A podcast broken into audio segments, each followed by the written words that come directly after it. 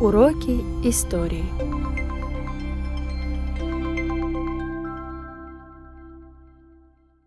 Духовное пробуждение, ставшее известным на весь мир.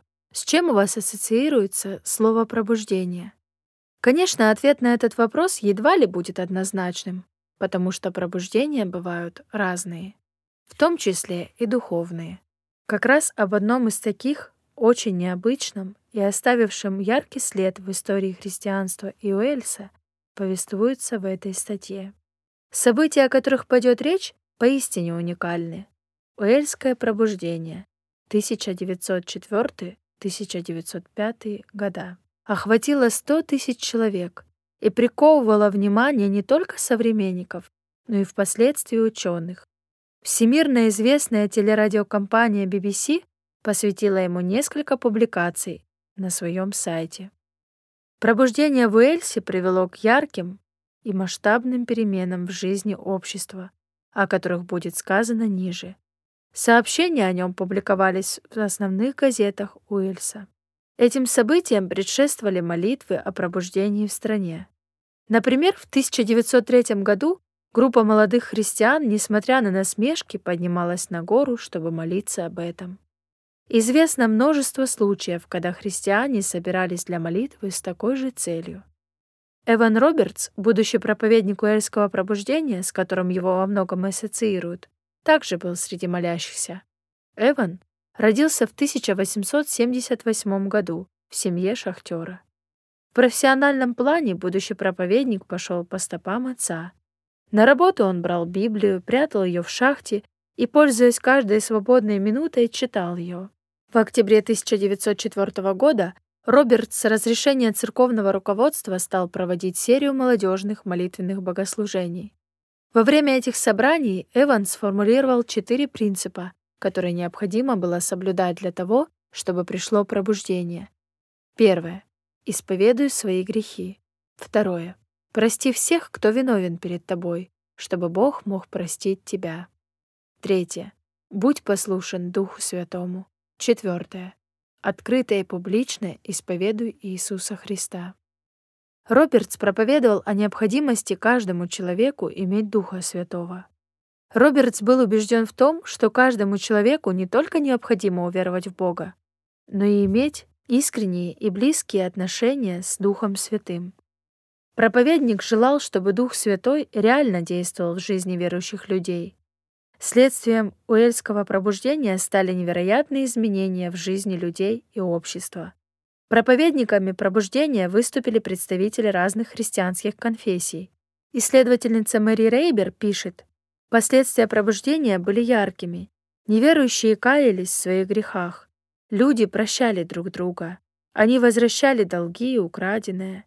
Таверны стали пустыми, потому что почти все перестали пить. Множественные источники сообщают, что даже лошади в шахтах, привыкшие к матерщине и пинкам, перестали понимать шахтеров и отказывались выполнять команды. Согласно одному свидетельству, за первые пять недель пробуждения членами церкви стали 20 тысяч человек. Сохранилось немало ярких воспоминаний современников об уэльском пробуждении. Приведем некоторые из них. Пьяницы протрезвели, трактирщики потеряли бизнес, поведение на общественных улицах стало более строгим, а у полиции и мировых судей наступили более спокойные времена. Входы в шахты использовались как центры для молитвенных и хвалебных собраний. И в Эльсе произошло повышение уровня общественной жизни в целом. Газета Южного Уэльса. Мужчины, которые за 17 лет не приносили домой ни копейки, теперь приносили домой все. Дома стали прилично обставленными, женщины и дети стали прилично одетыми. Трактиры стали практически пустыми, поскольку даже все те, кто привык к их посещению, хоть и не присутствовали в местах богослужений, все же страх Божий на какое-то время напал и на них. Преподобный Дэвид Коллиер. Мосты и стены, вместо того, чтобы быть покрытыми нецензурными выражениями, теперь были покрыты строками из Библии и сборника гимнов.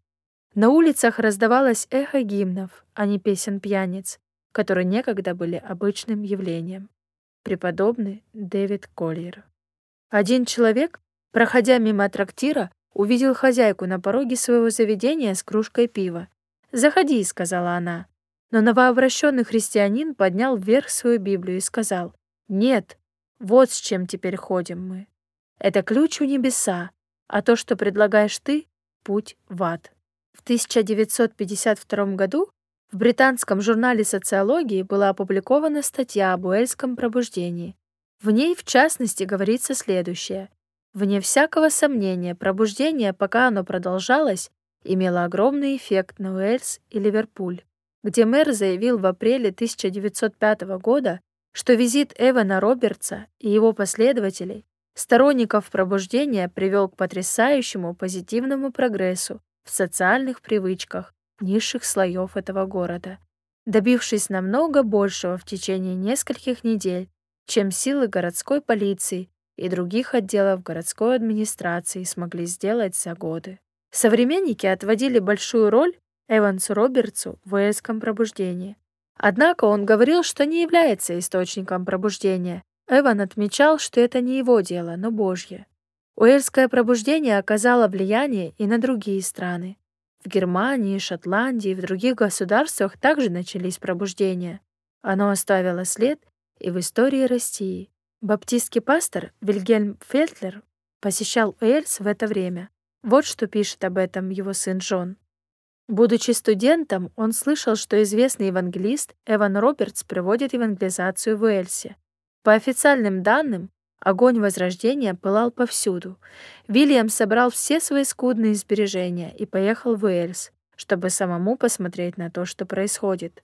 Так называемое пробуждение в Уэльсе началось в 1904 году. Это совершенно перевернуло его восприятие евангелизма.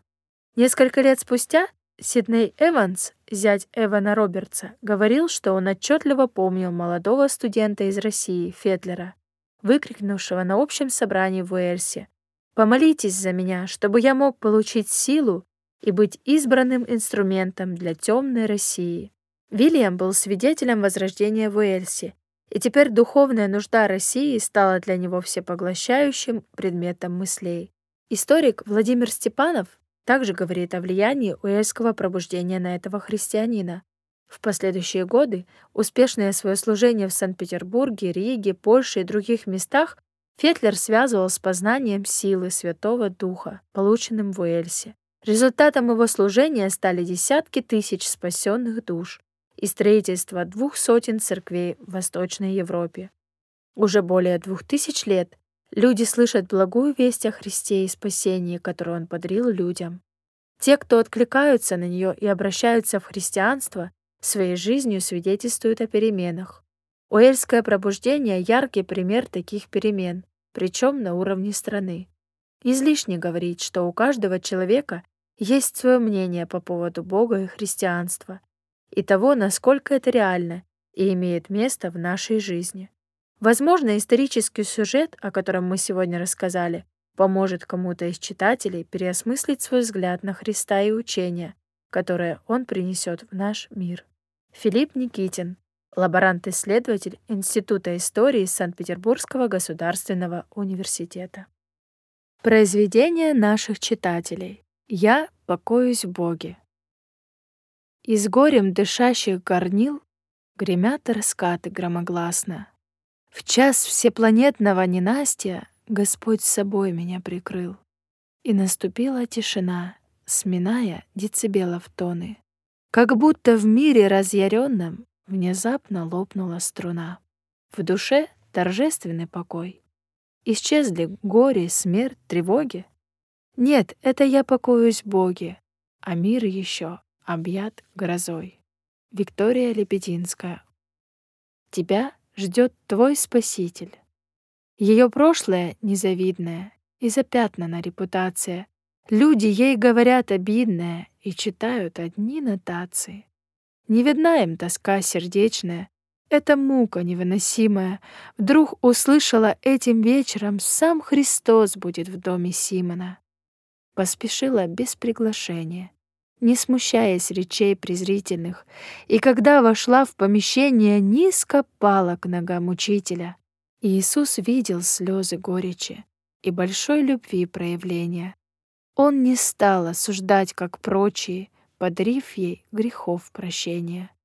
Хочешь ли прекратить терзание, жить с надеждою, глядя в будущность? Ко Христу иди с покаянием. Ждет тебя твой Спаситель любящий. Виктор Сергеев, город Курск.